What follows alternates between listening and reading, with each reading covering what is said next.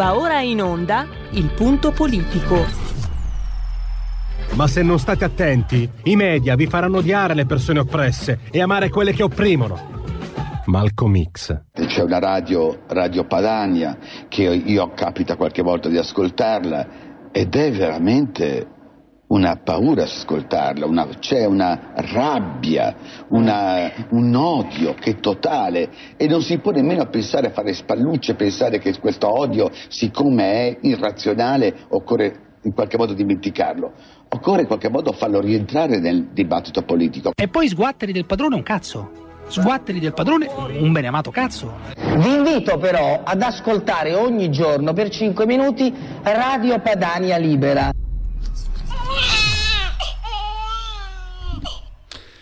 Le fake, le fake della sinistra, le bufale, bufaloletta.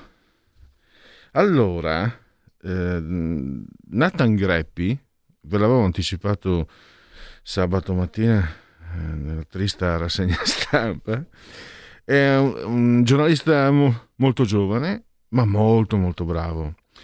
Collabora anche col centro eh, studi Machiavelli e ha pubblicato l'articolo dove sono elencate 10 fake news, 10 bufale di sinistra e piuttosto clamorosette. Per esempio, eh, ehm, Conte disse, Conte giallorosso no, ormai, eh, Conte disse ehm, che durante il lockdown i femminicidi erano triplicati No, erano dimezzati invece. La eh, Renzi che dice che nel suo governo è diminuita la povertà, no, purtroppo è aumentata. Vendola che dice è aumentata la pressione fiscale col governo Berlusconi, no, era aumentata col governo Prodi.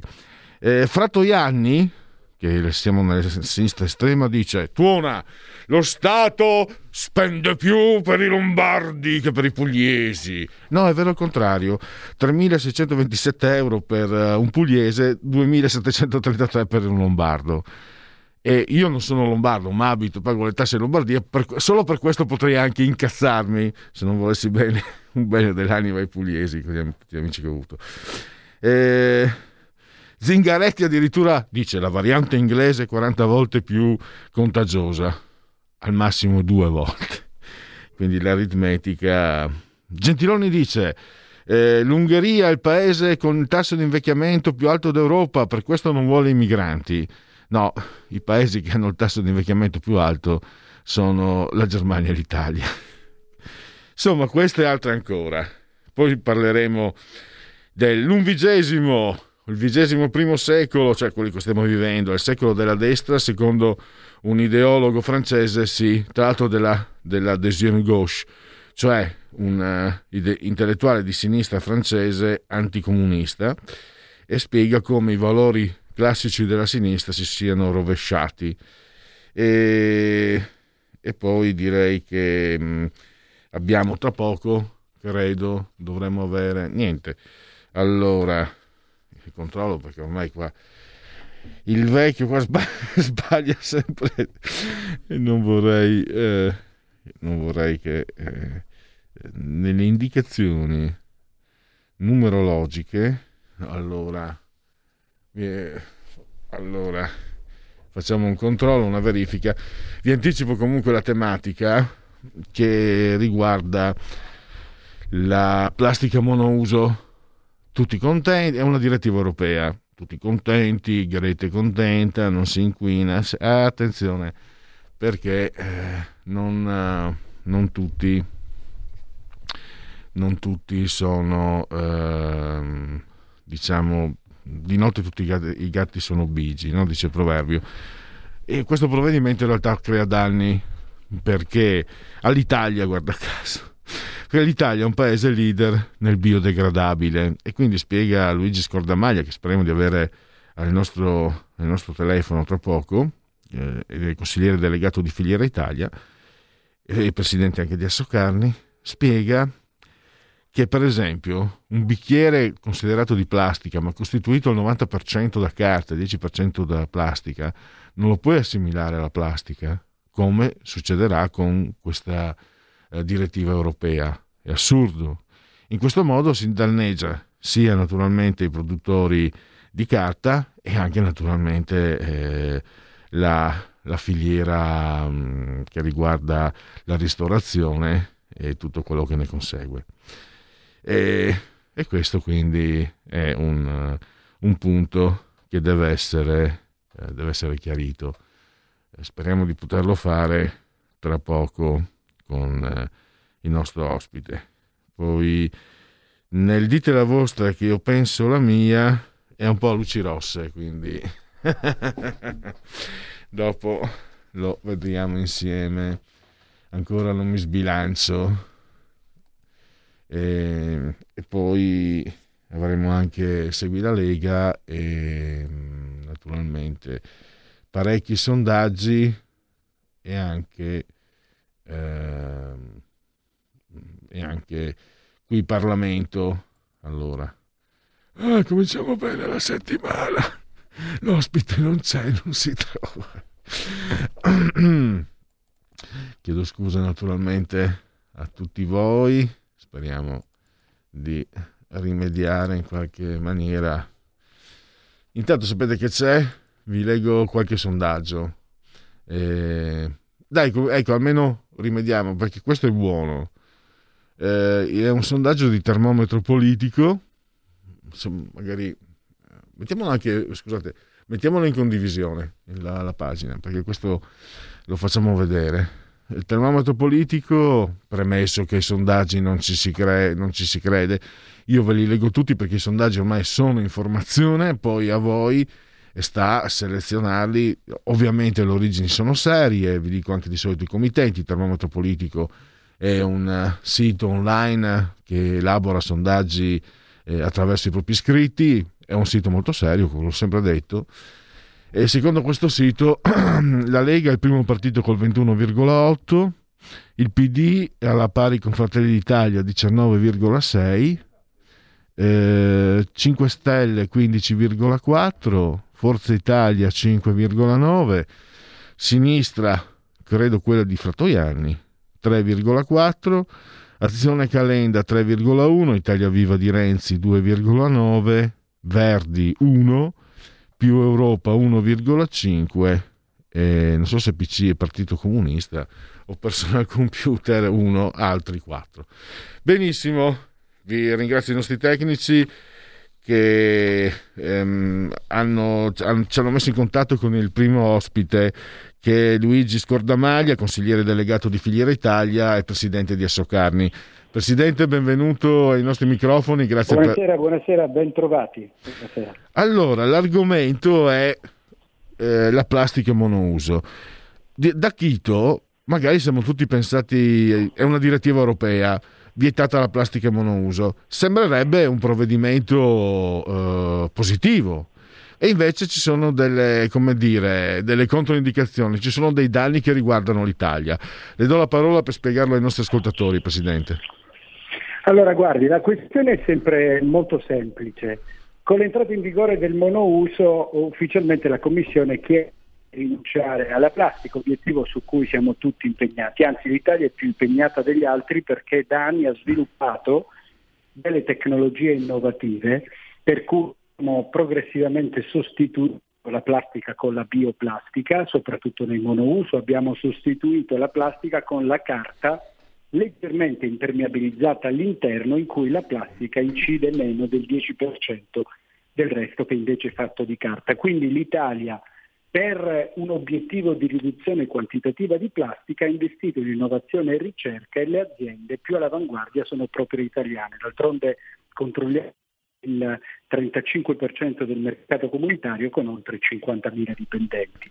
Cosa è successo? Che nel l'imporre da luglio il divieto, Bruxelles non ha fatto questa differenza, non ha eh, differenziato tra chi utilizzava plastica e chi utilizzava invece plastica biodegradabile, cioè ottenuta per esempio dalla mais, o tra chi aveva sostituito la plastica con 100% plastica con una carta quindi assolutamente coerente con i principi europei, con solo layer molto sottile di pochi micron di plastica, dicendo o è 100% plastico e l'1% plastica, sei penalizzato nello stesso modo. Questo è ovviamente inaccettabile, è inaccettabile innanzitutto da un punto di vista economico, sociale, perdita di posti di lavoro, investimenti, investimenti fatti anche nella tutela ambientale, ma inaccettabile proprio perché viene, propone come unica alternativa il multiuso, cioè praticamente se noi con il delivery dei ristoranti, con il drive-thru eccetera, eh, ci, viene, ci dovrebbero sostituire i prodotti con dei prodotti multiuso che dovrebbero quindi rilavati con un effetto sull'ambiente che è 320 volte maggiore in termini di spreco d'acqua del monouso e 4 volte maggiore in termini di CO2. Quindi ancora una volta Francia, Germania che erano più dietro rispetto all'innovazione dei materiali che noi abbiamo innovando, investendo, diciamo garantito, eh, dicono semplicemente o fanno dire alla Commissione noi improvvisamente torniamo indietro di anni. Dunque, eh, viene interessato il settore della ristorazione e di conseguenza l'intero settore alimentare, ma qualche esempio, non so chi può essere colpito, mi vengono in mente non solo le mense, le mense scolastiche, le mense eh, de, del lavoro, chi, chi diciamo nel, nel, nel quotidiano è più colpito da questo provvedimento? Sì, sicuramente, ma anche tutta la ristorazione. La ristorazione la, oggi nei difficili è sopravvissuta e con essa la filiera alimentare che sta a monte con delle nuove tecniche, ripeto, il delivery, cioè la consegna. Allora lei ordina dei prodotti oppure eh, ordina direttamente, prendi i prodotti con l'auto, eccetera. Fino ad oggi eh, i piatti piuttosto che le posate o la stessa paletta del caffè. La, la macchina del caffè, la, la, macchina del caffè che c'è in tutti, in tutti gli uffici, in tutte le fab, dappertutto. Per esempio, la paletta in quel caso non può essere utilizzata, ma ripeto, l'impegno sui materiali rinnovabili è l'Italia che se l'è posta per prima, sono le aziende italiane che sono all'avanguardia, per cui noi non chiediamo di tornare indietro sul divieto di monouso, ma chiediamo di differenziare la plastica vera e propria dalle bioplastiche e dalla carta rivestita da un sottilissimo strato in plastica. In fondo il nostro governo su questo si è mosso, eh, purtroppo alcuni governi fa questa direttiva era stata approvata con obiezioni, oggi ci si è reso conto di che cosa voleva dire, il governo attuale si è mosso ed ha ottenuto da Bruxelles una revisione in termini di contenuto in plastica, cioè non vanno ridotti il numero di, di, di, di, prodotti monouso in plastica, va ridotto il peso della plastica e va incentivata la plastica biodegradabile. C'è stata un'apertura, ripeto, rispetto alle richieste del governo italiano in tal senso da Bruxelles, che però al momento è stata stoppata da Francia e Germania che non sono in grado di avere i prodotti sostitutivi e ambientalmente friendly che invece noi abbiamo. Ecco, allora per eh, concludere, io mi aggancio un, eh, all'ultimo um, comunicato che il suo ufficio stampa, come sempre, mi fa puntualmente pervenire e li ringrazio perché lei ha partecipato a un tavolo dove è intervenuto tra gli altri il ministro della transizione eh, ecologica Roberto Cingolani e leggo proprio il, il titolo di questo comunicato stampa che è chiaro, no? parole sue Presidente, è l'ideologia il principale nemico della transizione ecologica. In qualche modo credo che, che non siamo distanti da quello che vedi- abbiamo visto con la plastica monouso, ma le do la parola appunto per eh, eh, completare questo, questo pensiero. Anzi, assolutamente così. Noi oggi, da cinque anni, con centinaio, abbiamo parlato di sostenibilità delle filiere zootecniche e anche lì abbiamo detto abbiamo della distintività siamo già molto più avanti del resto del mondo, ma ancora di più vogliamo esserlo continuando ad investire e a migliorare. Se però invece che eh, lavorare sui dati, sui fatti, sulle certezze, sulle bioplastiche, come è successo in questo caso, lavoriamo sull'approccio ideologico del tutto niente, dell'uno vale uno, allora la transizione ecologica non è un'opportunità come invece è per l'Italia sta avanti, ma diventa una appunto, questione ideologica per abbassare il livello di tutti. Benissimo. allora, ringrazio ancora Luigi Scordamaglia, presidente di Assocarne, consigliere delegato di Filiera Italia. Grazie per il suo intervento e anche per la, per la chiarezza con la quale eh, ha esposto certi concetti, perché per esempio, ripeto, da Chito quello sulla plastica monouso sembrerebbe a tutti ah che bel provvedimento invece ha spiegato benissimo per esempio parlando con lei mi era venuto in mente no, quella, quella che può sembrare una minuzia, ma le palette e, e la, il bicchiere di carta in tutte le aziende. Come fai a farlo monouso? Sinceramente, penso che anche dal punto di vista organizzativo sia, una, sia abbastanza complesso, se, tra le altre cose. Ma lei ha spiegato bene anche perché ciò danneggia l'Italia. Io la ringrazio ancora e a risentirci a presto, Presidente. Grazie a voi, grazie ai ascoltatori. Benissimo. Allora... Mm, eh, eh sì, abbiamo presente come si fa a recuperare i... e poi bere su un bicchiere di carta usato. Sì, no, come fai a sterilizzare un bicchiere di carta? Perché vai al ristorante, in pizzeria, che sia al bar, sai che i bicchieri, eccetera, cioè sono, addirittura, addirittura sono molto severi i controlli per l'igienizzazione. È anche giusto perché eh, negli anni 60, 70 c'era veramente anche rischio di infezione. Vabbè, ehm, era um, pensieri, pensieri di un paresiarca. allora, dopo le passeggiate del pensatore solitario, no, Rousseau, no, no, ti prego, no, non picchiarmi. Eh, I pensieri del paresiarca, pensieri a voce alta del paresiarca. Allora, questi sono i Broncos che mi vogliono punire. Andiamo avanti, abbiamo ancora qualche minuto insieme, quindi direi di aggiornarci con qualche notizuola.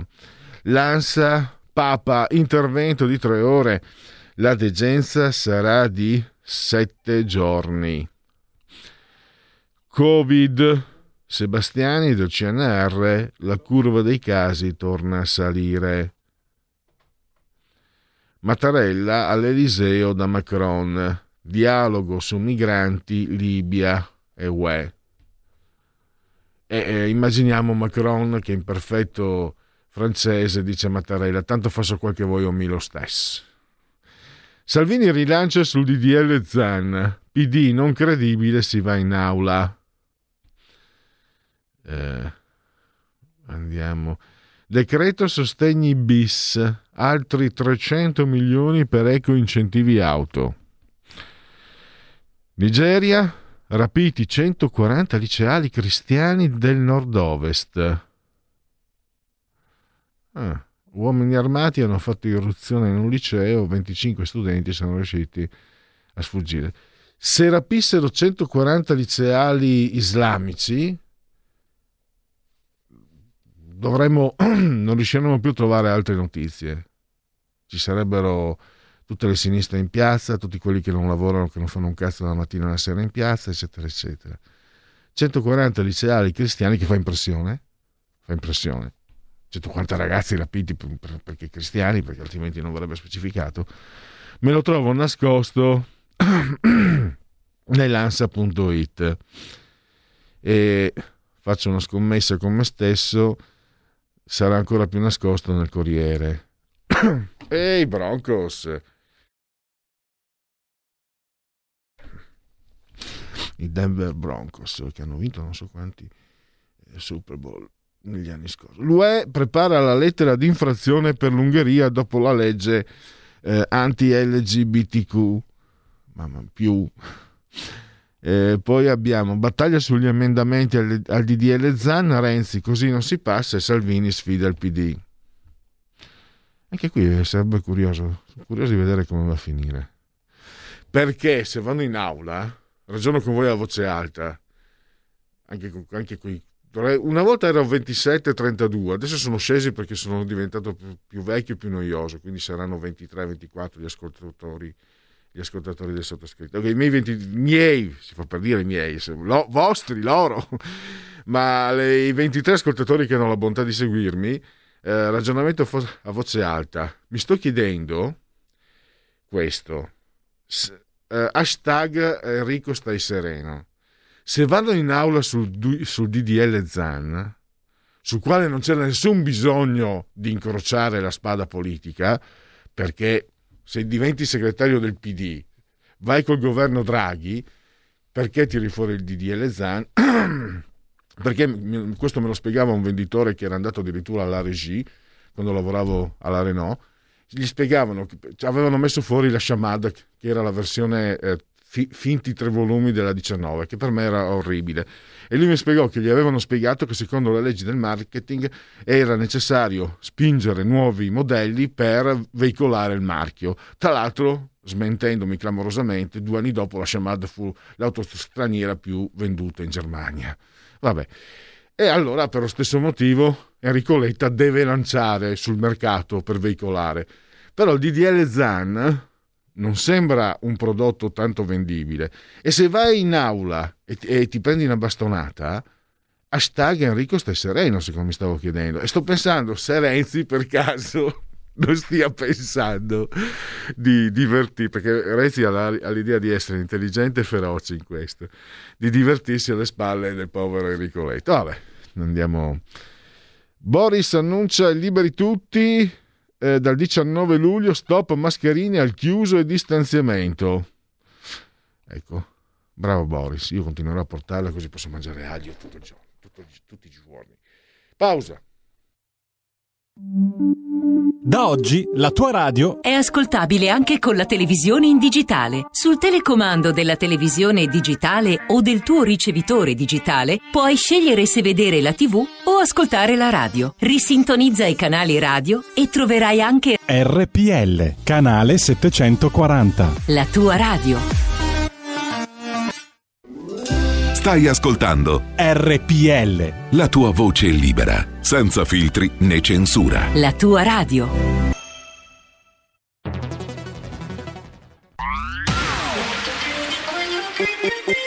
Un suono così non l'hai mai sentito, baby.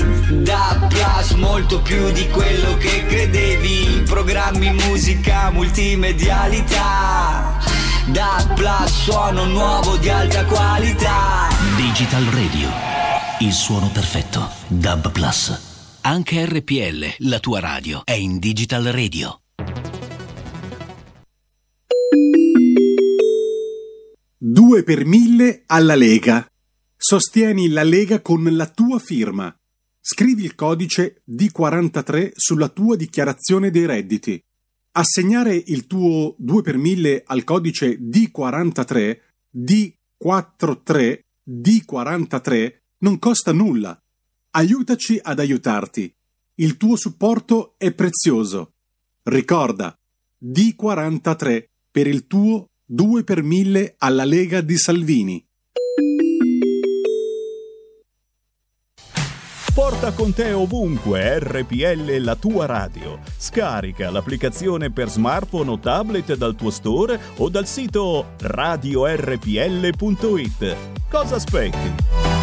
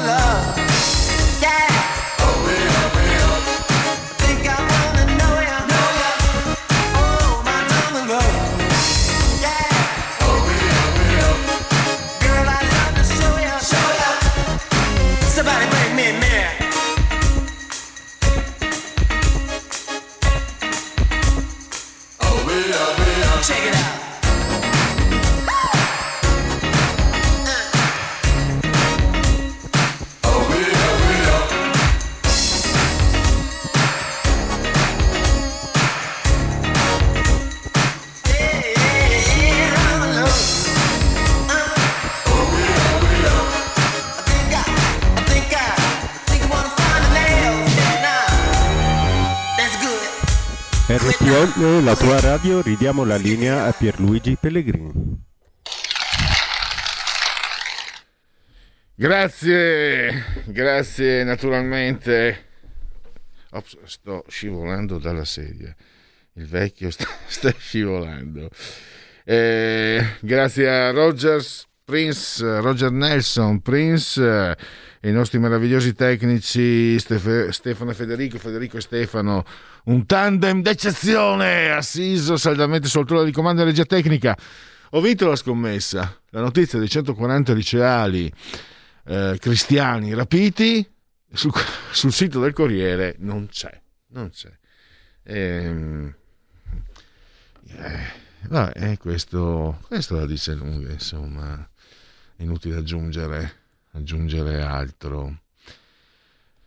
Tra l'altro, ve l'ho detto, l'Ansal sembra veramente ehm, piazzarlo ehm, proprio quasi perché costretti, insomma. Anzi adesso sull'ansia mi sembra l'abbiano addirittura già fatto sparire. No fatemi controllare meglio perché non voglio dire non è giusto dire eh, cose sbagliate. Vediamo perché la, non lo trovo più su, ah no eccolo qua c'è ancora. In Nigeria in Nigeria. 140 liceali cristiani. Adesso vedremo se mm, a sinistra sono bravi hanno queste cosette che fanno loro eh, per esempio il DDL Zan, tutti, tutte le starlet, eh, i, i, finti, insomma, subretti, quelle robe lì, col DDL Zan sulle dita, eh, a evocare un celebre film, eh, eh, Love and Peace, no, cos'era? Hate, di non so quali anni, mi ricordo qualche anno fa, c'erano anche questi personaggi, c'era Michelle Obama, c'era l'attrice, quella col seno molto robusto, che è lei di sinistra ma sposato un manager francese che gli operai lo stavano per impiccare per i licenziamenti che stava facendo, ma lei di sinistra. E mi ricordo c'era, esibivano il cartellone, non so, era andata, eh, credo fosse al Festival di Cannes, poi mi viene anche il nome, comunque ha l'ottava di Reggiseno per, per quello che è famosa, e restituiteci le nostre ragazze, perché sapete Boko Haram aveva rapito ragazze, eccetera, eccetera. Ecco, per questi 140 ragazzi cristiani mi sa che non si muoverà nessuno di costoro. E vedo che secondo me c'è una situazione che è abbastanza squilibrata. Allora, cosa, di cosa parlava il Corriere? Battaglia sugli emendamenti al DDL Zan, Renzi così non passa e Salvini Selma Hayek era l'attrice, adesso mi è venuto. Ma ti viene in mente questo perché prima ti viene in mente il suo prosperoso eh, seno e poi dopo 20 minuti ti viene in mente lei. Battaglia sugli emendamenti al DDL Zan eh, L'Unione Europea prepara la lettera di infrazione, Papa l'ultimo bollettino dopo l'operazione, sta bene, la degenza sarà di sette giorni. Mattarella a Parigi, eh, poi abbiamo a Pisa Rave Party con 6.000 persone, checkpoint per impedire nuovi arrivi. Investite nel campo di mais, Sara e Anan lasciate morire da sole, gli amici sono fuggiti. E poi abbiamo anche eh, le due ragazze eh, scomparse eh, sul Monte Rosa, le due ragazze della Val d'Ossola, eh, anche quella notizia che ha colpito. Eh, ecco qua, Martina Svil... Svilpo e Paola Viscardi, bloccate dal maltempo. Erano due ragazze mm, alpiniste esperte, equipaggiate però una, mm, un cambiamento climatico, una tempesta, forse anche di neve, eh, le ha, ha, provocato il loro assideramento. Questo è una notizia di cronaca che colpisce e andiamo invece su Dagospia. Anzi, facciamo così, facciamo partire la sigla della terza pagina. Sto, mi sto venendo in mente il terzo tempo il terzo tempo è stata una cagata pazzesca, tirata fuori da quel democristianone di Cesare Prandelli di, da, di Dalla Valle nel calcio, non c'entra un cazzo. perché è una cosa che viene dal rugby e viene lì, fa parte. Quando io ho fatto football americano, presumo che per il rugby non sia diverso. Quando sul campo te le dai, ma te le dai, te le dai, te le dai. Dopo ti passa, in, c'è una parola meravigliosa tra il Friulano e il Veneto, ti passa ogni murbin, ogni spissa, cioè ti passa, cioè, anzi, quando te ne sei date così tante con quell'altro, alla fine eh, solidarizzi perché le hai date e le hai prese e quindi il terzo tempo ha un significato. Nel calcio è tutto diverso perché il calcio è uno sport tecnico dove ci si esibisce con la bravura, non con la forza, il contatto è previsto, eccetera. No, ma hanno voluto fare i buonisti. Mi ricordo che dopo non so qua, tutti quanti, la gran cassa dei giornaloni, bravi, bravi, viva lo sport, viva lo sport, viva lo sport, come adesso no, con l'inginocchiamento, il senso è lo stesso. Poi non so, è successo che, che dopo una partita un po' così, per poco non se le davano, sparito tutto ma senza che, senza che, nessuno dicesse ma avete fatto cagare, avete fatto schifo, siete dei coglioni, ci prendete per il culo. No, sparito e dopo sempre ragione loro. Pardonate lo sfogo, pardonate, pardonnez-moi, perdonate lo sfogo. La sigla della terza pagina.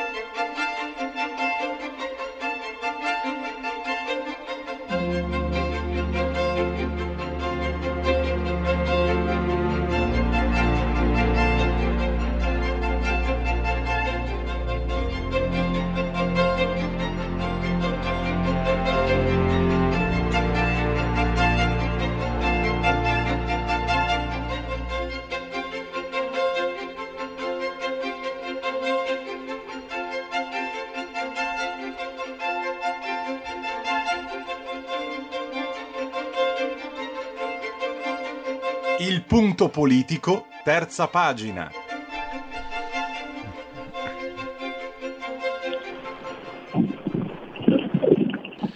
Ventunesimo secolo, il secolo vigesimo primo, il secolo della destra. Lo dice un intellettuale di sinistra francese, la deuxième gauche, una sinistra antimarxista, Jacques Julliard sulle Figaro. E eh, ha ripreso questo argomento Marco, il professor Marco Gervasoni, che è ordinario di storia contemporanea e firma anche sul giornale altre testate, che abbiamo, professore che abbiamo in, in linea. Benvenuto professore. Grazie, buongiorno, grazie dell'invito. Allora, è eh, molto interessante eh, questo percorso che parte un po' per la sinistra dal 1848, che vede la sinistra rovesciare alla fine quelli che erano i, valori di riferimento, no? i punti cardinali della sinistra si sono rovesciati e quindi eh, abbiamo il contesto attuale. Sì, in questo editoriale sulle Figaro ricordiamo che Figaro è un giornale di destra, destra liberale conservatrice e, e quindi già è interessante che un intellettuale tra i principali della sinistra francese ormai da qualche anno abbia trovato voce solo lì perché non lo facevano scrivere da nessun'altra parte. Quindi già quello è un segnale diciamo, di una mutazione genetica della sinistra. Ma Gugliard parla, dice che la, la sinistra originaria, diciamo così, che lui conosce bene perché è uno storico, da professore universitario in pensione, ha scritto moltissime opere sulla storia della sinistra e mh, i valori, quelli che erano della sinistra originaria, la patria, la sicurezza, sicurezza si intende anche sicurezza nei confronti della delinquenza, la laicità e così eh, la sinistra eh, attuale li ha completamente abbandonati. La patria l'ha abbandonata perché è globalista, la sicurezza l'ha abbandonata perché se eh, un crimine è commesso da un immigrato va bene, se invece è commesso da un francese oppure da un italiano eh, non va bene. Eh, la laicità l'ha dimenticata perché eh, diciamo, è a favore, stiamo parlando soprattutto della sinistra francese, a favore dell'Islam sostanzialmente, che non è proprio una religione molto laica. E l'altra cosa era la scuola, che per, per la sinistra francese era molto importante, la scuola come vettore di eh, uguaglianza politica è stata anche questa tradita perché ormai la sinistra francese è favore di una scuola in cui eh, diciamo, non si studi, detto. per la verità questa cosa già eh, c'è da 68, però insomma sono processi eh, lunghi che eh, dimostrano una mutazione genetica che è interessante Girard perché in un altro pezzo, in un'altra parte dell'articolo, lui dice guardate che la sinistra in Francia, però il discorso si potrebbe estendere anche ad altri paesi, non vince ormai da tantissimi anni, cioè c'è proprio un declino dei voti dei, dei partiti, che poi non necessariamente vanno a finire sui partiti di destra, anche se in molti casi sì, o vanno a finire nell'astensione. Quindi, diciamo, eh, eh, quindi c'è un declino elettorale, eh, c'è una crisi delle idee perché non hanno più idee, però questo l'ho aggiunto io, Giuliano lo dice, l'ho aggiunto io nel pezzo, la sinistra è ancora potente perché ha questi apparati di propaganda chiamati giornali, televisioni, eh, festival, eh, eh, case editrici, da cui diffonde la propria propaganda, perché non è più cultura, è più propaganda, eh, e eh, in maniera eh, intollerante secondo la sua storia, perché insomma, la storia della sinistra non è che la sinistra si è sempre battuta per la libertà, si batteva per la libertà qui, ma poi quando stava in Unione Sovietica era a favore della dittatura, quindi eh, anche la vecchia sinistra non è che noi la rimpiangiamo, però c'è questo aspetto e l'altro aspetto interessante del, dell'editoriale di Giuliani dice che questi valori, questi valori che abbiamo indicato oggi dai giornali di sinistra sono considerati valori di estrema destra, la sicurezza, la laicità eh, e così via, sono considerati valori di estrema destra e, e quindi sono stati recuperati dai partiti che poi sono accusati di essere di estrema destra, mentre semplicemente non sono. Tanto questi sono concetti che lei, professore, anche qui alla radio, nostra radio, e anche sul giornale, il suo articolo segnalo la voce del patriota.it, lo potete leggere eh, per intero, lei aveva già esposto. Eh, ma che segnale è che siano, mi sembra siano sempre più numerose le voci che da sinistra eh, parlano come Juillard. A me sembra, eh, in Italia e all'estero. Le chiedo se è così e se è così cosa può significare. Ma sono, io non sarei così ottimista, nel senso che ovviamente noi le notiamo per quando le notiamo eh, perché sono degli animali rari, no? gli animali eh, noi andiamo in giro per le città, se vediamo un cane non, non abbiamo particolare reazione, se vediamo una tigre per la città eh, la, la, però non vuol dire che le città sono popolate da tigri. E anche fuori di metafora è lì, cioè noi lo notiamo ma in realtà sono una minoranza e sono loro stessi perseguitati perché come dicevo Giuliano alla fine eh, stiamo, stiamo, parlando di una persona che negli anni 60 contribuì a, fondare il Nouvel Observateur, cioè, su cui ha scritto per molti anni, poi è stato costretto ad andarsene, l'ha scritto lui più volte, perché non gli facevano più scrivere, o in alcuni casi è stato proprio cacciato, in altri casi non gli facevano più scrivere quello che voleva. Quindi ha dovuto un rifugio dorato per carità, perché Figaro è un giornale molto prestigioso, però ha dovuto cercare voce a destra. Penso, che ne so, a, in Italia una figura come boh, eh, adesso due, Diego Fusaro, Diego Fusaro è, no. comunista, però mica lo fanno scrivere sui giornali di sinistra, eh, le, le, lo, lo, fanno scrivere quando lo fanno scrivere o comunque gli danno voce i giornali di destra.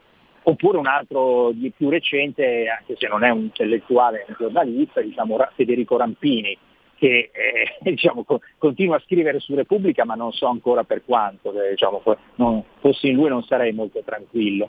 L'abbiamo visto anche con, eh, qualche anno fa con Ostellino, no? lei forse si ricorderà, Ostellino eh, è stato direttore del Corriere della Sera, oh, ma anche, e poi ha iniziato a scrivere cose scomode, l'hanno cacciato, dovette andare al giornale, ma anche, anche Sartori alla fine negli ultimi anni non lo facevano più scrivere sul Corriere della Sera perché lui diceva che non bisognava aprire le frontiere a tutti gli immigrati. Quindi ecco, diciamo, poi ci sono quelli che se ne rendono conto e hanno il coraggio di dirlo, anche pagando di persona, pagando in termini economici sicuramente, ma anche di prestigio perché vuol dire non essere più invitati ai festival, non essere più, tutta una serie di cose di questo genere, e ma poi però ce ne sono altri che se ne rendono conto ma non lo dicono per paura. E poi invece però la maggioranza proprio non se ne rende conto perché sono come dire, fidelizzati, cioè perfettamente inutile parlare di questi temi con eh, Murgia o con Saviano perché semplicemente non capirebbero. Eh, sì, tra l'altro, siccome lo so per confidenza e quindi non posso fare il nome, c'è un, un intellettuale, scrittore di sinistra eh, che aveva scritto anche un libro, eh, insomma, si, lament- no, si lamentava, spiegava come lui da quando dice queste cose, è da 15 anni che lo fa, non lo invitano, non lo invitano più da, da, nessuna parte, non lo invitano più a nessun convegno, non gli pubblicano più i libri. Lo hanno. Cioè io, io tra l'altro stavo sorridendo, però è gravissimo, lo hanno azzerato. Ed è, ed è, un intellettuale di valore, era uno che era un intellettuale, quando parlava da sinistra era ascoltato anche a destra per il suo equilibrio, per le sue capacità. E questo cosa vuol dire? Che insomma la sinistra sta uccidendo il pensiero e come ha scritto lei è diventato il regime dei manager che assecondano eh, interessi mm, finanziari, industriali?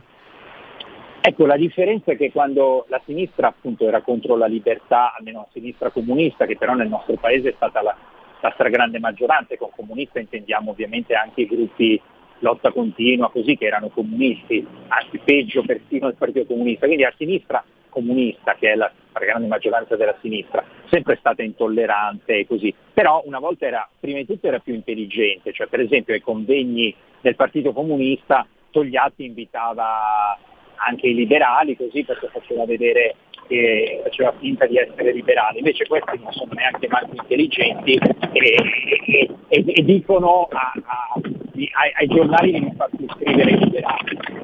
L'altra novità è che diciamo, la sinistra comunista comunque, anche se eh, perpetrava un'ideologia totalitaria e assassina, però indubbiamente era votata dagli operai, quindi diciamo, cercava di fare gli interessi delle classi lavoratrici o comunque delle classi sfruttate. Oggi invece la sinistra è sostanzialmente il partito della, dei, della ZPL, degli immigrati che non vanno mai nella ZPL chiaramente perché ovviamente non vengono mai mandati nelle ZPL eh, dei Rom dei, e adesso dei, dei, degli LGBT, che è una cosa diversa dagli omosessuali, perché gli omosessuali nessuno ha contro gli omosessuali e, e, e anzi la, la, la, cultura europea, se non ci fossero stati omosessuali di genio e la lista sarebbe lunghissima, non sarebbe così. Eh, il problema sono gli LGBT, cioè le organizzazioni eh, che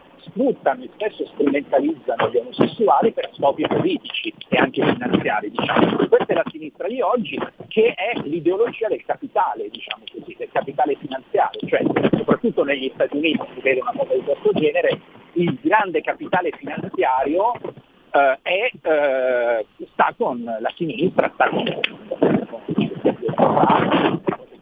quindi ecco, questa è, è, è diventata è, forse la principale novità che, eh, e per questo naturalmente che ha questi apparati mediatici così importanti, no? perché eh, questi apparati mediatici, chi sono i proprietari di questi apparati mediatici? Sono il grande capitale finanziario che dà voce esclusivamente a, questo. Eh, poi eh, bisognerà vedere quando la sinistra, perché la vocazione è comunque quella, comincerà a tassare di brutto, in America già si sta vedendo un po' questi, questi, questo capitale finanziario perché ha bisogno di tassare perché la sinistra è improduttiva, quindi ha bisogno di tassare per, propri, per, il, per il, proprio ceto di, di, di clientes nel senso proprio antico del termine, quindi tassa, sa, solo, fa, sa fare solo quello. Quando comincerà a tassare i grandi capitali finanziari voglio vedere se questi continuano ad essere, ad inginocchiarsi per dire, per fare una come i calciatori o così.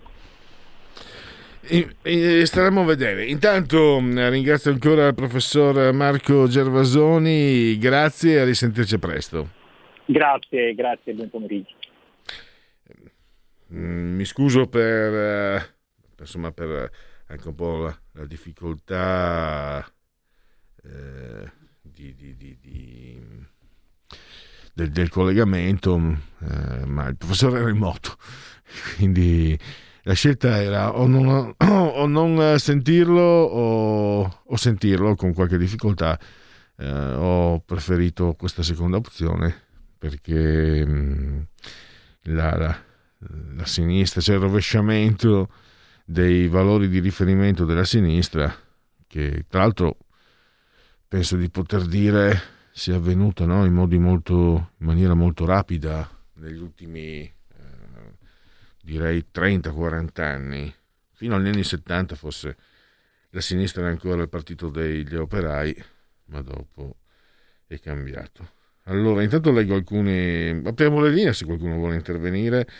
Eh, intanto qualche Whatsapp. Volevo segnalare che hanno chiuso il 30 giugno i famosi posti di polizia, tutti i 53 tra le varie sezioni della stradale ferroviaria, frontiere e altri reparti. Bastava soltanto trasferire assumere o bandire un concorso per ripristinare la situazione a dieci anni fa e avere le pattuglie disponibili. Bastavano un paio di agenti per ogni posto di polizia chiuso, un errore pazzesco. La sicurezza prima di tutto non si capisce perché. Eh, non so adesso dove... Qui vedo un post precedente, eh, faceva riferimento al presidio Polfer a Campobasso eh, io riporto, eh, è una notizia che non conosco nel, nel dettaglio, chiedo scusa non, se non vado oltre. Eh, anche qui un, un ascoltatore che, mh, mm, che, segnala, appunto sottolinea eh, la, il fatto, il trattamento riservato agli islamici e ai cristiani appunto in Nigeria 140 liceali cristiani rapiti. Notizia che forse domani non vedremo neppure sulle pagine dei principali giornali. Allora, eh, Mario eh, ricorda l'intervista a Rampini. Manda- ah, non so se Mario parli dell'intervista che gli aveva fatto un, più di un anno fa, prima del lockdown.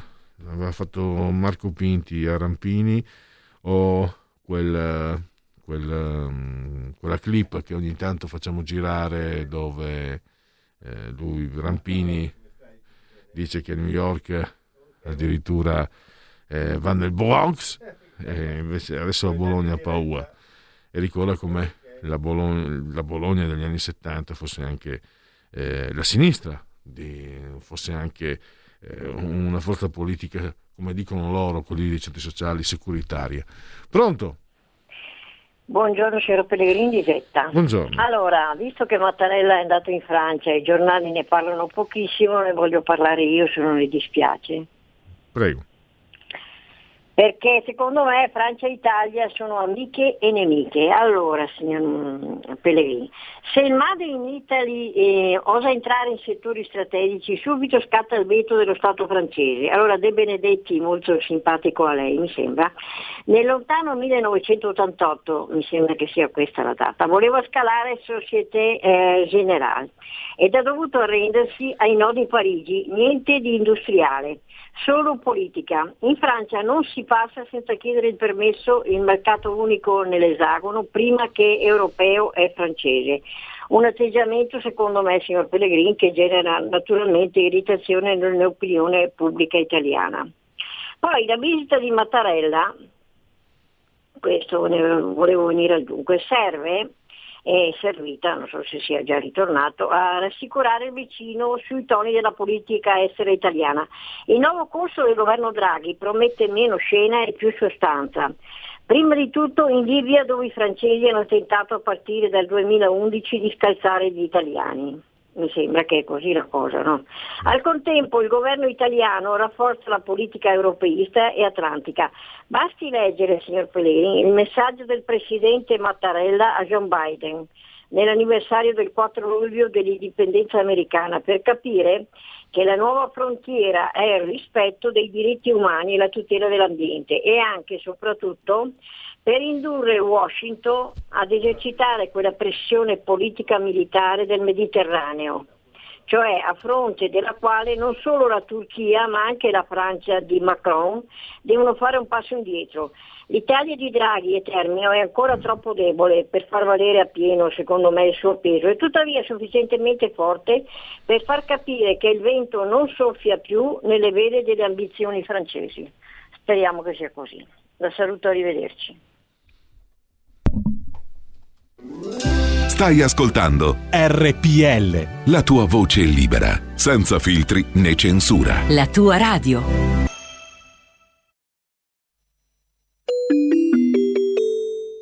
Due per mille alla Lega. Sostieni la Lega con la tua firma. Scrivi il codice D43 sulla tua dichiarazione dei redditi. Assegnare il tuo 2 per 1000 al codice D43, D43, D43 non costa nulla. Aiutaci ad aiutarti. Il tuo supporto è prezioso. Ricorda, D43 per il tuo 2 per 1000 alla Lega di Salvini.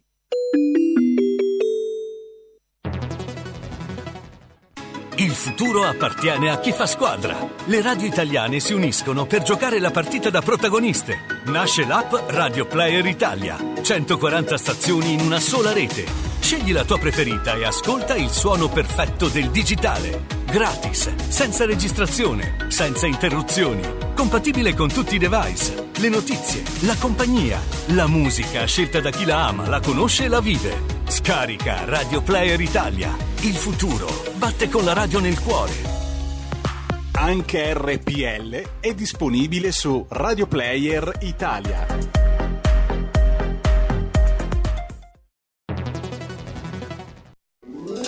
Stai ascoltando RPL. la tua voce libera, senza filtri né censura. La tua radio.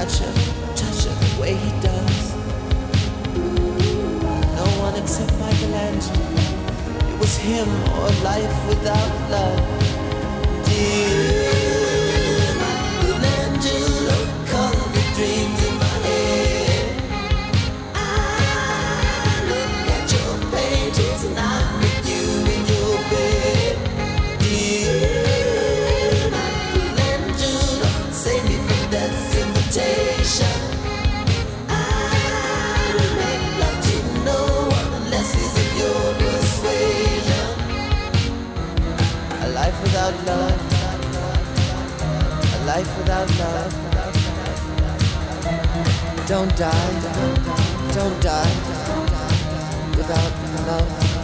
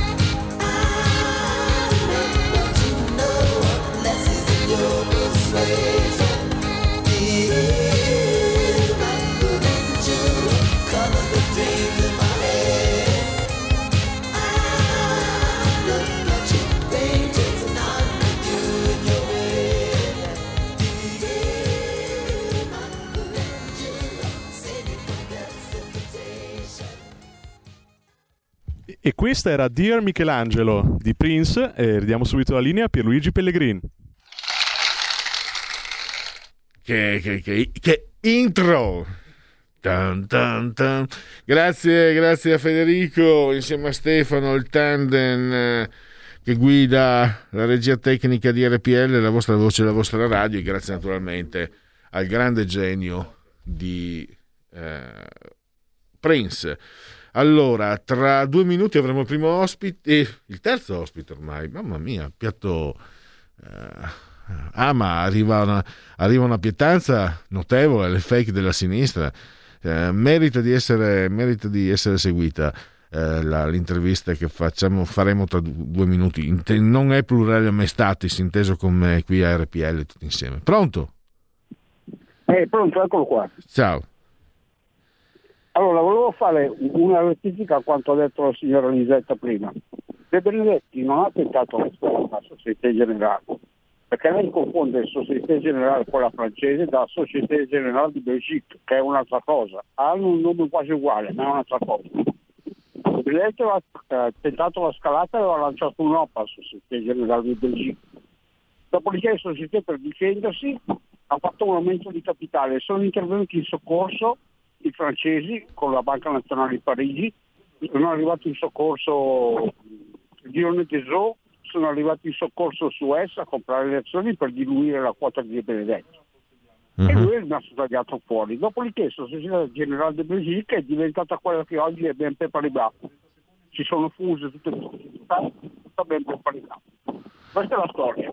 Sì, io ricordo, so- io ricordo, ricordo le foto, no, io ricordo le foto di De Benedetti in elicottero che guidava l'elicottero all'assalto del Belgio.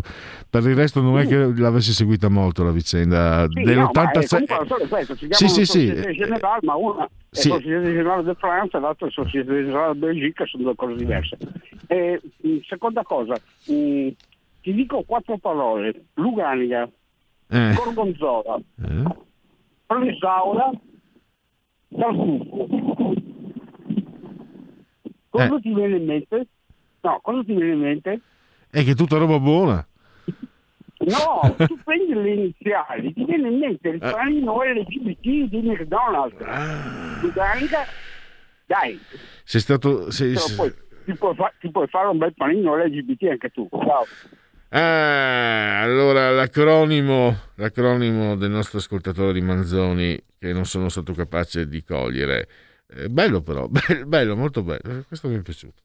Allora, adesso eh, introduciamo il eh, prossimo ospite, Nathan Greppi, giornalista, collabora con ehm, varie testate, anche con una testata a noi molto cara come il Centro Studi Machiavelli. Innanzitutto do il benvenuto a Greppi, benvenuto Nathan e grazie per aver accolto il- l'invito di RPL.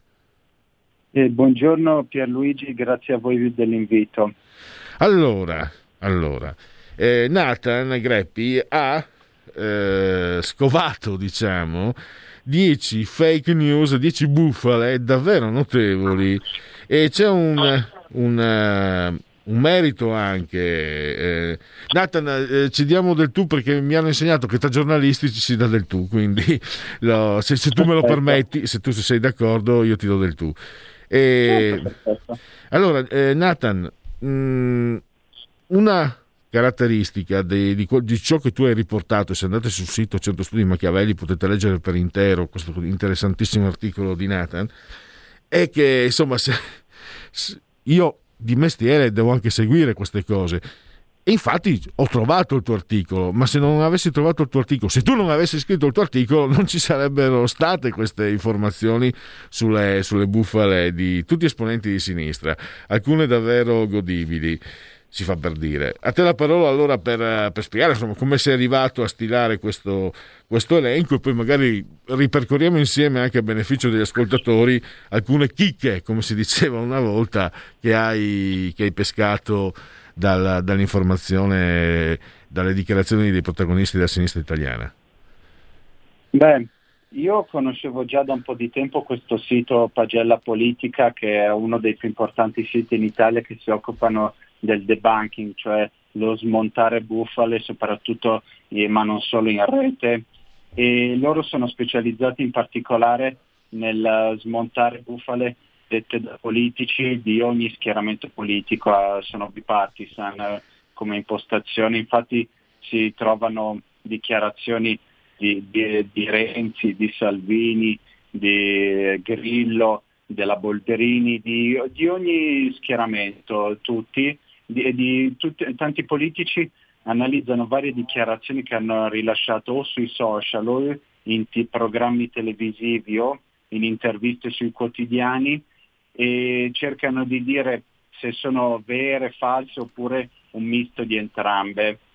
E, mm, poi c'è da dire che non sempre eh, viene fatto in maniera meticolosa per- a- allo stesso modo per tutti i politici questo processo, perché io me face- mettevo in risalto il fatto che ad esempio Matteo Renzi, che è il politico più analizzato, su di lui ci sono 409 schede, su, ognuna su una sua dichiarazione, mentre su Mario Draghi ce ne sono solo 5, nonostante sia una figura di una certa importanza al momento. E, e nonostante questo comunque penso che le analisi che fanno siano comunque indicative del fatto che la, la verità e la menzogna hanno un colore politico preciso, appartengono a tutti. Eh, ora se vuoi posso iniziare a raccontare qualcuna di queste chicche che ho trovato, Certo, perché io certo. mi sono immerso un po', ho cercato di selezionare quelle che a mio eh, di queste 10 sono solo la punta dell'iceberg, poi se uno va a cercare sul sito, io ho messo anche i link dentro l'articolo, troverà una, un, un, un, cosmo di eh, dichiarazioni vere o false. Per fare un esempio, Matteo Renzi, visto che è stato quello più analizzato di tutti, lui in un'intervista al Corriere del febbraio 2019 sotto, eh, sosteneva che sotto il suo governo e quello di Gentiloni la povertà sarebbe diminuita. In realtà il sito fa notare che dal 2015 al 2017, quindi quando c'erano al governo prima lui e poi Gentiloni, la, la, il tasso di, la percentuale di famiglie eh, che vivevano in povertà assoluta in Italia è aumentata dello 0,8%. E, e no, non solo, ma in più l'analisi fa notare che sotto i loro governi i tassi di povertà siano stati i peggiori che si erano mai avuti dal 2005, quindi non esattamente in linea con quello che lui aveva di, dichiarato al Corriere. Eh, poi l'analisi più, più, in là nel tempo che avevo trovato e che avevo messo nella top 10 era una di Nichi Vendola, che aveva detto nel dicembre 2012 quando era presidente della regione Puglia. Lui sosteneva che sotto i governi Berlusconi l'Italia avesse avuto il massimo picco di pressione fiscale. In realtà, almeno fino al 2012, il picco della pressione fiscale è stato raggiunto tra il 2006 e il 2007, durante il secondo governo Prodi, che era sostenuto, guarda caso, da Vendola. Un altro, un'altra dichiarazione eh, abbastanza eh, non vera è stata una che ha rilasciato Gentiloni nel dicembre 2015, quando era ministro degli esteri del governo Renzi. Lui disse che i paesi che non volevano accogliere i migranti erano, in Europa erano anche quelli con la più alta percentuale di anziani e pensava e sosteneva che al primo posto ci fosse l'Ungheria. In realtà l'Ungheria era al tredicesimo posto nella classifica dei paesi con più abitanti sopra i 60 anni ed era anche al di sotto della media UE come percentuale, anche se di poco, mentre in cima alla classifica c'eravamo noi, l'Italia, e subito dopo la Germania, che nella Germania non, certo, eh, non aveva certo usato metodi eh, duri per respingere i migranti. Non a caso nel 2015 è stato l'anno in cui la Merkel ha fatto entrare eh, nel suo paese un milione di siriani. Poi, passando a esempi un po' più attuali che ci riguardano magari anche più da vicino, Speranza nel novembre 2020 era stato ospite del programma Mezz'ora in più eh, su Rai 3 e Lucia Annunziata le aveva chiesto eh, perché non davano dati sulla pandemia e non li rendevano pubblici. Lui continuava a ribattere che i loro dati erano pubblici e disponibili a tutti, mentre, ma in realtà al, eh, ci, in quel momento quando lui lo disse i dati dell'ultima eh, dell'ultimo DPCM eh, non erano pubblicamente consultabili, dell'ultimo monitoraggio e, anche quando furono pubblicati due giorni dopo eh, e, essi non erano stati pubblicati in un formato utile per essere rielaborati. Passando invece alla politica locale e regionale, Bonaccini eh, nel settembre 2019 eh, in una, in un, ospite del programma Omnibus di La Sette dice che la, l'Emilia Romagna, la sua regione, era da cinque anni la prima per crescita in Italia. In realtà eh, gli, gli, analisti di Pagella Politica eh, analizzarono eh, tutte le classifiche anno per anno delle, delle regioni con la crescita più, economica più alta in Italia e, e, in que, e, nessuno degli anni presi in considerazione da Bonaccini l'Emilia Romagna non è mai stata al primo posto, al massimo al quarto, è superata spesso da regioni come la Lombardia e il Veneto. Addirittura e... anche un, un, in una situazione anche la Calabria. E, ecco, uh, Nathan, mi sembra che Beccera aspetta, non so se la, la, la bufala di Fratoianni che anche quella era, visto che se non sbaglio tu sei lombardo, milanese, quindi interessa anche a te questo. Non so se, eh, lei, se no, non, hai, non hai elencato quella che Fattoriani denuncia che lo Stato dà più soldi ai lombardi che ai pugliesi e invece non era proprio, proprio così.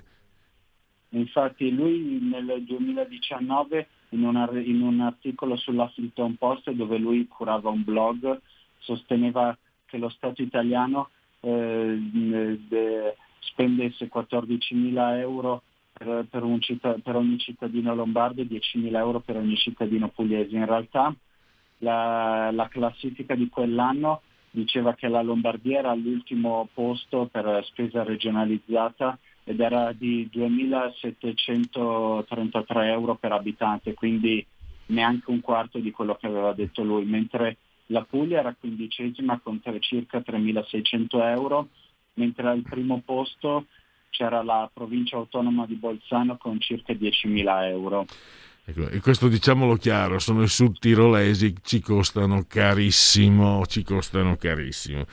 E poi c'era anche... mm, Beh, vabbè, lì faceva parte anche un po' della propaganda Enrico Letta che diceva che con Salvini ehm, gli sbarchi erano diminuiti tanto quanto gli altri paesi europei, anche quella lì è, è stata, mi sembra, smascherata. Ecco, eh, Nathan, qui ci troviamo di fronte con dieci figure, magari ho, ho citato Fratoiani, magari tanti forse non sanno chi sia, ma abbiamo quattro ex eh, presidenti del Consiglio, Enrico Letta, Giuseppe Conte, Matteo Renzi e Paolo Gentiloni. Poi abbiamo eh, eh, Nichi Vendola, che hai ricordato tu, è stato ministro, Nicola Zingaretti, segretario del PD, presidente della regione Lazio, Roberto Speranza, se- da tre anni eh, ministro della salute in, in un periodo storicamente senza precedenti, e poi Stefano Bonaccini, presidente di una regione. Quindi non abbiamo figure di secondo piano che magari sulla, sul- sull'onda, sulla scorta della propaganda possono lasciarsi prendere la mano e non verificare pur di attaccare l'avversario. Quindi, e questo è, segna- è il, prima- il- il primo segnale che riscontro e chiedo un tuo parere. Poi c'è anche là una- un'altra cosa che poi ti chiederò. Mm. Qual, è la, la prima Sì, cosa? No, no. volevo, volevo chiederti che i personaggi che tu hai ripreso hanno ricoperto ruoli di primissimo piano, cioè non sono due figure di secondo piano, sono preside- ex presidenti del Consiglio, ministri, presidenti di regione come Lazio e Emilia Romagna. Errori di questo tipo cosa significano? Perché magari un personaggio di secondo piano che vuol mettersi in evidenza può lasciarsi prendere la mano, non verificare pur di attaccare l'avversario. Qui abbiamo figure che in qualche modo sono tenute anche ad avere più credibilità di altre, visto il ruolo che hanno ricoperto e che ricoprono. Eh, questa è una, è una sensazione che, che- che mi viene così di, di primo acchito leggendo questo, questo elenco. Tu invece che lettura dai appunto eh, di, questi- di queste bufale della sinistra da parte di personaggi così importanti? Pronto? Pronto, mi senti? Sì, sì, eh, per un attimo è caduta la linea. Comunque ho capito la domanda. Beh, io ho scelto questi esempi perché erano eh, figure, sono figu- tutte figure di un certo eh, di una certa notorietà, di una certa importanza nella politica italiana. C'erano anche un sacco di deputati, senatori oppure politici con una certa importanza a livello locale e regionale, ma io ho voluto scegliere apposta figure che subito riconoscibili da tutti. E beh, il fatto che loro comunque abbiano detto eh, tante cose non vere, comunque non ha- la cosa no- non è emersa, eh, secondo me è dovuto a due fattori. Innanzitutto un- una riguarda la mentalità italiana in generale, nel senso che da noi eh, politici, giornalisti in generale, figure che arrivano a, avere una- a ricoprire ruoli di una certa importanza eh, eh, diventano ipertutelati molto più che all'estero e quindi anche se dicono delle cose eh, false in, in genere non, pa- non pagano dazio. Mi- per- nel mondo del giornalismo mi viene per esempio in mente le- il caso di Federico Fubini, vice direttore del Corriere, che eh, qualche anno fa eh, in un'intervista TV 2000 confessò che eh, aveva ricevuto dei dati che indicavano l'aumento della mortalità infantile in Grecia e lui ome- disse di averli omessi e di averli tenuti nascosti per non prestare il fianco agli euroscettici. Se, se uno- un giornalista avesse fatto la stessa cosa, non so, in, in America o in Inghilterra, la sua carriera sarebbe finita lì e non avrebbe mai più potuto lavorare nel mondo del giornalismo. Invece da noi in genere si tende a perdonare tutto eh, o, o, o, per, o, per, una questione di mentalità nostra oppure perché magari arrivati ad avere una certa importanza queste figure tendono a essere molto tutelate dai sindacati o dagli ordini professionali e quindi le, no, non hanno eh, grosse ripercussioni. Infatti Fubini, ti interrompo Nathan, Fubini per otto anni mi sembra non ha pagato la tassa, quella dell'ordine nostro di giornalisti e nessuno ha detto nulla, non c'è stato il presidente dell'ordine che gli abbia detto come Fubini, tanto lavora. Tra l'altro eh, Nathan hai citato il nome, mi sembra sia proprio Fubini che eh, fa parte di, di, una, di un'azienda, di una società economica finanziaria e secondo la carta di Firenze, io l'ho detto più volte ma non mi ha mai... Eh, in lingua aulica si dice non mi ha mai cagato nessuno, in, lingua, in, in gergo si dice non, nessuno mi ha mai filato, per carità RPL, no, non, siamo, non abbiamo certo 100 milioni di ascoltatori, per carità, però io ho usato anche parole pesanti nei confronti, perché ho detto magari se insulto il presidente dell'ordine dei giornalisti magari mi riprende, e invece se io dico una, mezza, una sciocchezza sui migranti eh, hanno cercato di radiarmi. Ho insultato il presidente dell'ordine dei giornalisti perché ho detto Fubini non può parlare di economia per la carta di Firenze, che è, carta, è, delle, è uno dei documenti dell'ordine dei giornalisti. Ma appunto era, scusa, eh, mi sono agganciato a quello che hai detto tu perché hai detto benissimo, no? eh, certi, certi, figuri, certi personaggi sono molto protetti anche dal, dagli ordini professionali, se sono schierati da una parte mi sembra soprattutto. Sì, c'è anche questo problema che in genere, eh, secondo me il, il, il, il, gesto in sé del debunking è giusto perché è vero che su, in rete, su, sui media ci siano delle eh, circolano molte notizie false oppure mezze verità ed è giusto che ci siano uh, associazioni o siti come Pagella Politica che cerchino di, uh, almeno per una nicchia di persone che vogliano uh, capire più a fondo le, le, le questioni che tende a separare le notizie vere da quelle false da quelle che sono un po' un po'. Un po'.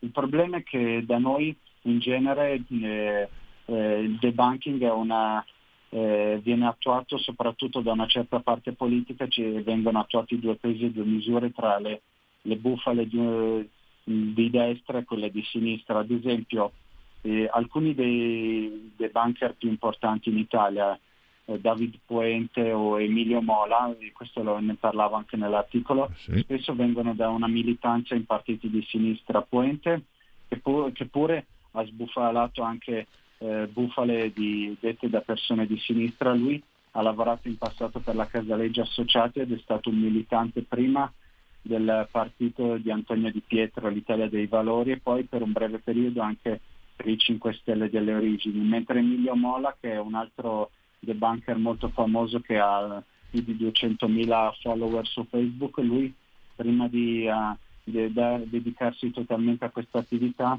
è stato attivo politicamente con i democratici di sinistra che era nel partito prima del PD e t- tanto che era nel loro direttivo per la provincia di Brindisi anni fa.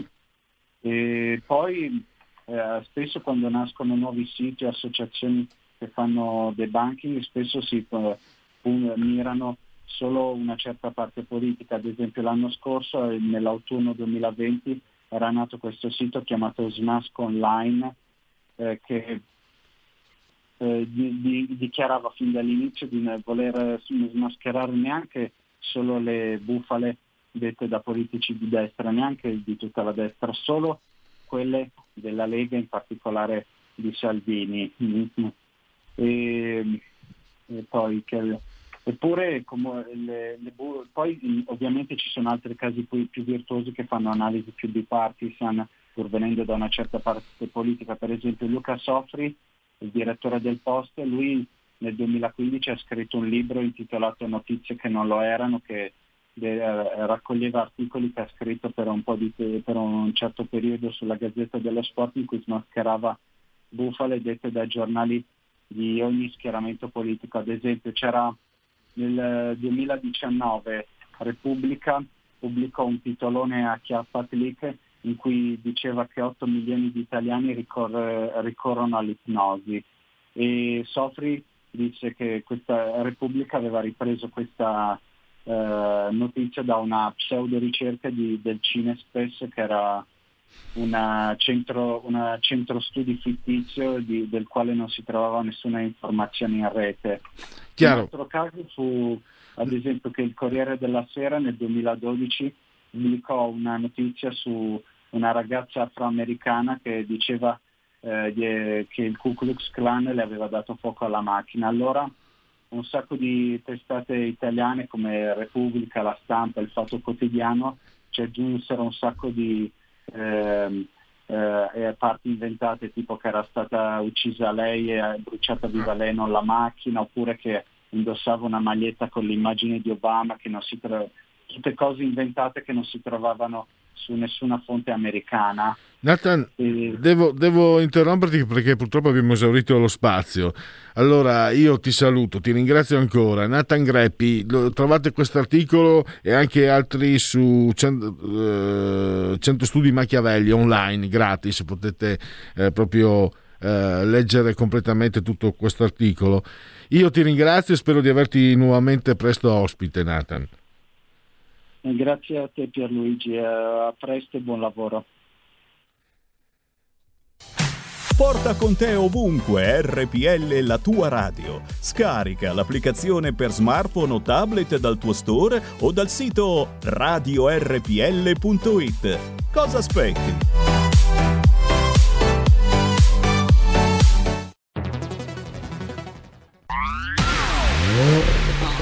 Auto nuova fiammante col suono nuovo È il DAB Plus che si sente a tuono La provi e senti subito com'è che va DAB Plus la tua radio migliorerà Digital Radio, il suono perfetto. DAB Plus. Anche RPL, la tua radio, è in Digital Radio. Stai ascoltando RPL. la tua voce libera, senza filtri né censura. La tua radio.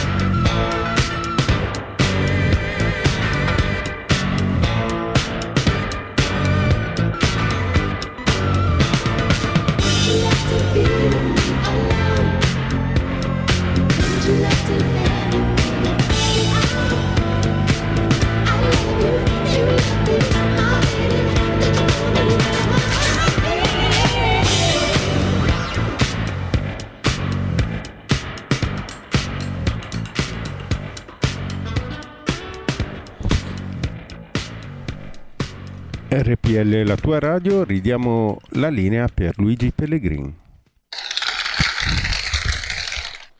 Applausi per i nostri grandi tecnici Stefano Federico, assisi saldamente sull'altore di comando in regia tecnica e applausi per sempre al sempiterno Prince. E lui purtroppo ci ha lasciato, lui è morto. Lou Reed no, lui sì. Eh, David Bowie non si sa. Andiamo avanti con RPL Radio, la vostra voce, che se buona RPL campa oltre cent'anni. Meditate, gente, meditate. Insieme a Stefano Federico, tutti sospesi a 160 metri sopra il livello del mare, in simultanea quando sono scoccate le 16.38, nel decimo ottavo giorno di Messidoro, mese del calendario repubblicano. Dicono i gregoriani che manchino 179 giorni alla fine. Per tutti è un 5 luglio, lunedì, lunis, anno domini 2021-2021 che dir si voglia. Un abbraccio forte, forte, forte, forte, forte, forte alla signora Clotilde, alla signora Carmela, alla signora Angela. Loro ci seguono dal televisore, canale 740, 740, 740 che dir si voglia. Un grande saluto anche a coloro che, adoperando approfittando della manogevolezza delle applicazioni Android e iOS ci seguono con l'iPhone, con lo smartphone, con la smart television, con la Fire TV oppure anche con Alexa accendi RPL Radio. Passaparola ve ne saremo riconoscenti. E naturalmente numerosissimi anche coloro che ci seguono cullati dall'algido suono digitale della Radio DAB attraverso il portale eh, del quotidiano La Verità su YouTube ah, e su internet. Convenevoli formulari esauditi, riprendo fiato partendo con la prima delle... non c'è un ordine numerico, non c'è una gerarchia. Con, però abbiamo tre rubriche da darvi, più anche un po' di sondaggi, quindi la prima che è il dite la vostra, che io penso la mia. Dite la vostra, che io penso la mia. Il telefono, la tua voce, allo 02 6620 3529. Anche al numero di WhatsApp 346 64 27 756. Notizia per soli uomini. È caduto per la prima volta. L'evento di per sé è molto raro, la sindrome dello stecco rotto si chiama, mi sembra, in italiano. Di, la regione nella quale è successo più di tutto è il Veneto. Ma qui per la prima volta nella storia un uomo si è fa- fratturato il pene in verticale. È successo in Inghilterra. Allora, è un po' a luci rosse, mi rendo conto. Ma insomma, è medicina anche queste. Allora, io ho messo così giù, poi dopo se intervenite tema libero. Ah, quando ha detto mi sono rotto il cazzo, il suo partner non aveva capito subito. B, questo è un umorismo di grana rossa, dai, fatemelo. B, adesso voglio vedere l'ingessatura. Mi permetto di scherzare anche se ho letto, non l'ho mai provato di persona, eh. ho letto che è dolorosissimo, quindi permetto sì, il Viagra lo userà per il suo prossimo spot pubblicitario. D. Mentre continuate a baloccarvi con tali facezie, i poveri migranti soffrono nelle barche ONG. Non vorrete mica che il povero Beppe Caccia vada a fare il cameriere.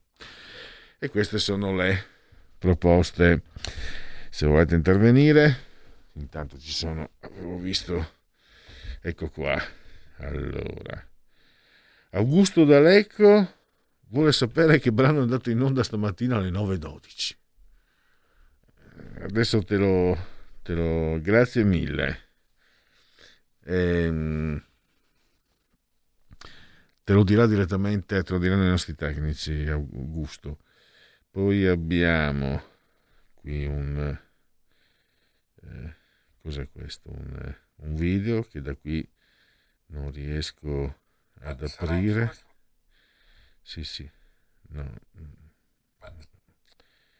Non va a scatti, niente, quindi c'è un video che non è un video da Facebook. La clip che mandava la radio sarebbe utile anche risentirla. Questo penso che alluda al passaggio di, Rampi, di Rampini, che lui andava anche al Bronx. Ehm, invece adesso Bologna è ancora peggio. Va bene, allora eh, andiamo avanti con i sondaggi. Dunque, allora scopriamoli insieme. Vediamo un po'. Comune di Roma, tra l'altro su 108 mi sembra capoluoghi di provincia, Appendino e Raggi al 94 posto. Zingaretti è agli ultimi posti tra i presidenti di regione. Zai è il primo tra i presidenti di regione. Lo dico, lo dico per un amico.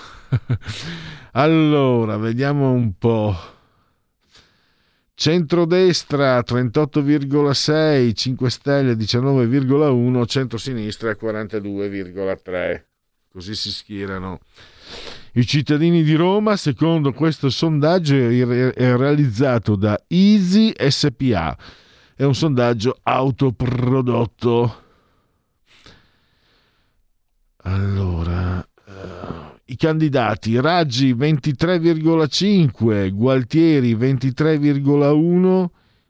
Eh, la classifica era pubblicata su sole 24 ore se vi interessa. Raggi 94 posto, ma qui questo Izzi mi dice che addirittura al 23% deve essere al primo posto. No, Michetti è il primo, con 29,3. Calenda centrosinistra 19. Ballottaggio Raggi Gualtieri vince Gualtieri 38-22. Ballottaggio Gualtieri Calenda 31,7 vince Gualtieri, 29,9 perde Calenda. Gualtieri Michetti, quindi Michetti centrodestra, vince Gualtieri 37,9, Calenda perde col 31,9. Raggi Calenda, vince Calenda 39,6, Raggi 23,7. Raggi Michetti, centrodestra, vince il centrodestra 36,1 con Raggi 26. Michetti Calenda, vince Calenda 33,7, 29,3. Insomma, per il centrodestra converrebbe che a vincere, che al ballottaggio andasse Raggi, ovviamente con il candidato il Movimento 5 Stelle è il partito di Giuseppe Conte. Questo è un sondaggio Euromedia Research, committente Osservatorio Politico Euromedia Research. Allora, Lega primo partito col 20,5, Fratelli d'Italia secondo col 20,2, PD 19,8 e questi tre sono tutti e tre in Champions. Poi distaccato, ma anche lui sicuro della Champions, il Movimento 5 Stelle 14,5.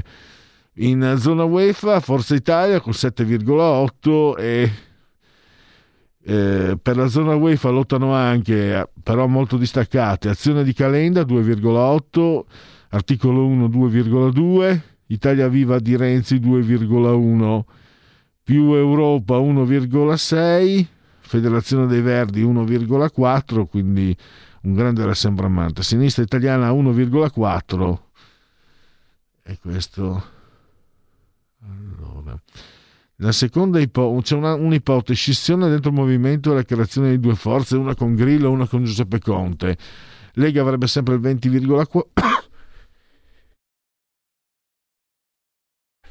Broncos. Allora, questo un'ipotesi di voto con la scissione dei 5 Stelle.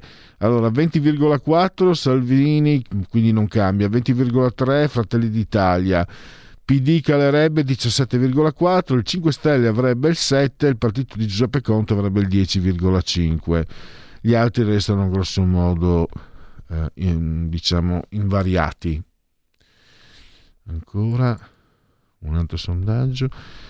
Eh, questo è un sondaggio Piepoli, committente Piepoli, acquirente il foglio.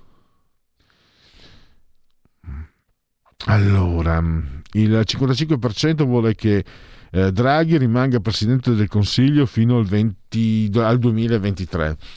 il 55% di elettori centrodestra, il 65% centrosinistra e il 5 Stelle il 57%.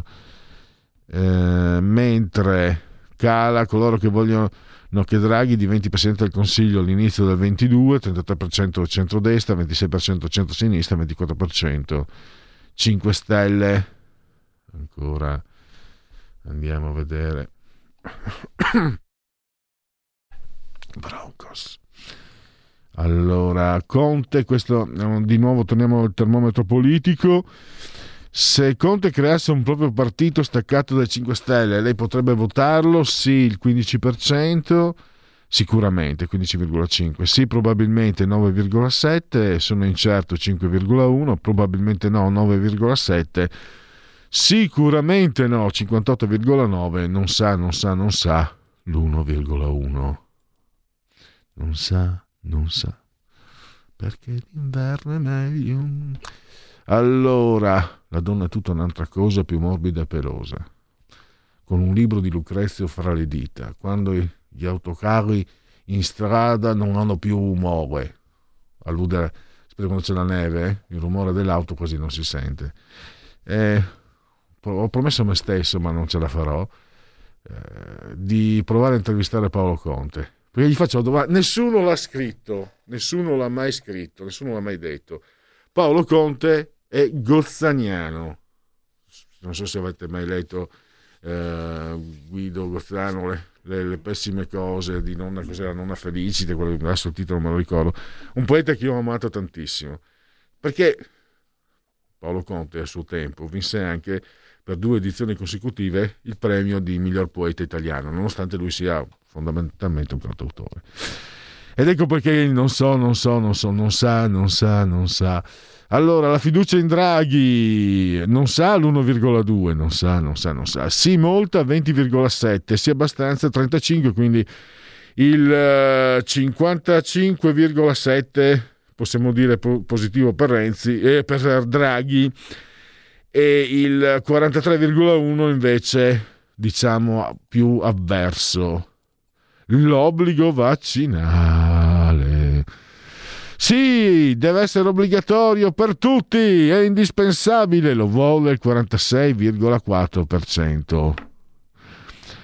Poi, sondaggio Pellegrini invece, fatti i cazzi tuoi. Confucio. È una citazione delle squalo. Sì, obbligatorio, ma solo per gli over 60, 8,7. Fatti i cazzi tuoi. Confucio. Cioè, quelli che vogliono le cose obbligatorie, ma fatti i cazzi. Già, non so, già ho dovuto fare io, ho dovuto fare il servizio militare obbligatorio, cazzo. Su quel treno che mi portò giù a Taranto. Io ero convinto di partire alpino. Eh, perché ero andato a prendere una lettera al Dipartimento di Udine, sembrava chiaro. Mi hanno detto lei partirà e così sono stato fermo un, un anno perché mi dicevano che avrei, sarei partito dopo tre mesi, l'organizzazione italiana, te la raccomando. Dopo un anno mi chiama e ha detto aeronautica, e che cazzo, Taranto. E la cosa che mi, mi fece girare i coglioni, oggi ce l'ho col turpiloquio, è che sinceramente mi ricordo la frase esatta che l'avevo in testa e la, la, dicevo anche agli altri. Non ho fatto niente, ma lo Stato italiano mi condanna a un anno di prigione, di reclusione. È vero che ti davano cos'era 1500 lire al giorno, è vero che lo spaccio le Malboro, io fumavo MS perché non avevo soldi, e invece lì potevo permettermi il Malboro perché lo spaccio costavano meno, però onestamente. Poi che sia stato un anno bellissimo è tutta un'altra cosa, ma non è stato per merito dello Stato italiano fanculo, non è stato per merito di chi vuole le cose obbligatorie. Eh, no, non c'è abbastanza chiarezza sugli effetti collaterali, 13,6. No, sarebbe una violazione della libertà personale, ma lo pensa il 24,6%. Cioè, quelli con i quali posso trovarmi, io vuol dire che vado fuori, posso trovarmi solo con uno su quattro, parlando di libertà. Gli altri mi sarebbero tutti contrari. E eh, vabbè, nato minoranza, resterò minoranza. Sono nato di otto mesi, sono mancino e quindi sono sempre nella minoranza. No, non credo che queste varianti siano davvero più pericolose. Sta non sta a sfiga, sta bon, tasi. 4,2. Allora, perché questi qua, poi, quelli che la fanno facile. Eh, sarebbe giusto creare più privilegi per chi è vaccinato? Sì, sarebbe giusto e fungerebbe anche da incentivo a vaccinarsi, lo pensa il 47,8. Sono sempre sondaggi di termometro politico. Sarebbe un'opzione solo in caso di ripresa dei contagi 18,9, no, sarebbe discriminatorio 31,1. Non sa, non sa, non sa il 2,2. Siamo mai addirittura d'arrivo? È preoccupato del fatto che la variante Delta provochi nuovi contagi e restrizioni? Eh, dunque 50,7 c'è preoccupazione, tra molto abbastanza. Invece il 38,2 poco o niente preoccupazione, non sa, non sa, non sa l'1%. E vediamo un po'. Ah, un, dovrei avere un sondaggio X6. Eccolo qua, l'ultimo sondaggio. Allora, sondaggio X, Tecne, che X6, Tecne. Allora, Uh, eh, qui abbiamo Fratelli d'Italia primo partito 20,8 quindi eh, non so perché non ha cantato Vittoria Letta perché l'ultima volta che l'ha fatto poi PD è finito del terzo. Lega 20,5 PD 19,5 5 Stelle 14,7 i miei Broncos che arrivano eh, Fratelli d'Italia 9,3 no Forza Italia scusate 9,3 Calenda 3,1 Renzi 2,1 e gli altri ve li risparmio dunque credo che non ci sia altro se non ah andiamo andiamo adesso tutti insieme appassionatamente incontro a Segui la Lega però prima della sigla cara, cari miei registi eh, datemi modo di aprire Ecco qua. Ecco qua. Ecco, perfetto. Possiamo partire con la sigla di Segui la Lega. Segui la Lega è una trasmissione realizzata in convenzione con La Lega per Salvini Premier. È partita la grande la raccolta firme ehm, per il referendum, molto successo. Eh, vi ricordo in piazza e municipio, il referendum, elezioni del CSM, responsabilità diretta dei magistrati, ecovalutazione dei magistrati, separazione delle carriere dei magistrati, limiti agli abusi della custodia cautelare, abolizione del decreto Severino. Sono i sei quesiti referendari. Li trovate anche su legaonline.it, scritto legaonline.it, di come Domodossola 4 il voto in matematica, 3 il numero perfetto, D43 il codice della Lega per il 2 per 1000. Vi potete iscrivere alla Lega Salvini Premier con 10 euro versabili anche attraverso PayPal senza essere iscritti a PayPal. Codice fiscale, dati e poi vi verrà recapitata la maggiore per via postale la tessera Lega Salvini Premier. E adesso abbiamo, abbiamo un appuntamento solo per oggi, alle 17.15, cioè tra 20 minuti. Dario Galli eh, su Sky TG24. Eh, questo è l'elenco, non, per il momento non mi sembra ci siano altri. Quindi possiamo chiudere per il Segui la Lega. Segui la Lega è una trasmissione realizzata in convenzione con La Lega per Salvini Premier. In quattro minuti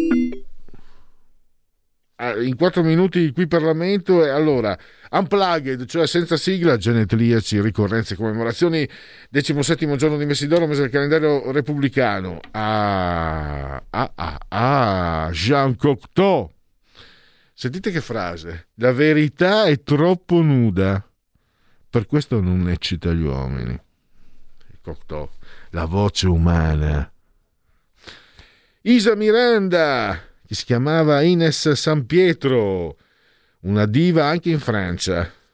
Da New York Ruggero Orlando, grandi tempi. Georges Pompidou, Messier Posidon, il mio presidente, già presidente francese di tanti anni fa, uno juventino da rispettare, Giuseppe Furino, menava come un fabbro, però, ma con rispetto poi il doge veneziano Carlo Contarini 1580, un giocatore di calcio aerobico Armando Madonna, Magic Box Gianfranco Zola, sempre nel calcio, nei fumetti Silvia Ziche, Vicentina, Walt Disney, nel calcio Nuno Gomez, giocò anche nella Fiorentina, ma forse era più celebrato per la sua avvenenza che per la sua bravura. la giocatrice di tennis Amélie Mauresmo, ancora calcio, Alberto Gilardino, che ha militato nel Parma nel Milan, e eh, il Ciolito, il figlio del grande Ciolo Simeone, Giovanni Simeone, ma il padre non verrà mai all'Inter perché prende 22 cucuzze, 22, 22 milioni l'anno, il Ciolo Simeone, li merita tutti, è praticamente una divinità per l'Atletico Madrid. E chiudiamo allora, eh, chiudiamo con eh, il qui Parlamento, Antonino Germanò, e poi repliche, poi alle 17.30 eh, con Matteo Furia in area di servizio. Grazie ai grandi Stefano e Federico, assisi sul di comando di regia tecnica, grazie soprattutto a voi per aver scelto anche oggi RPL. Qui Parlamento.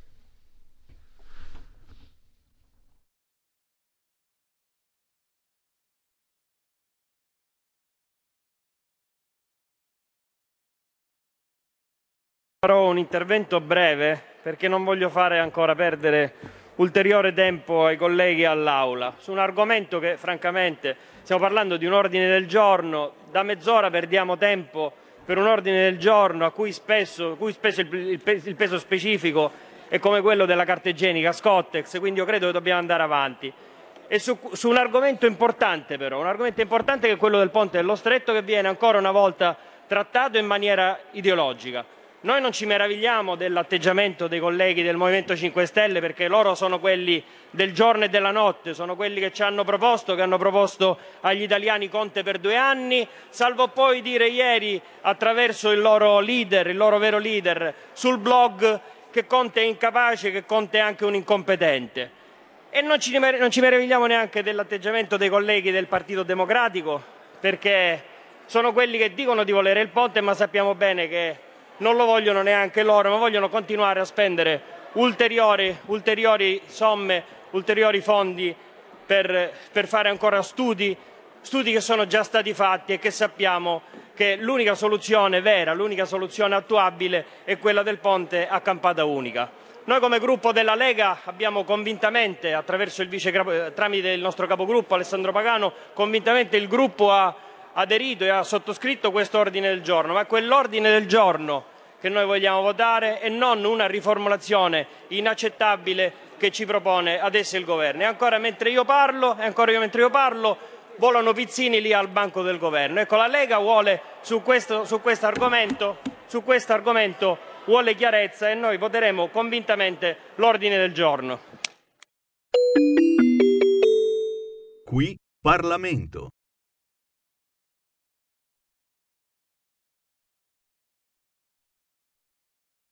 Avete ascoltato Il Punto Politico.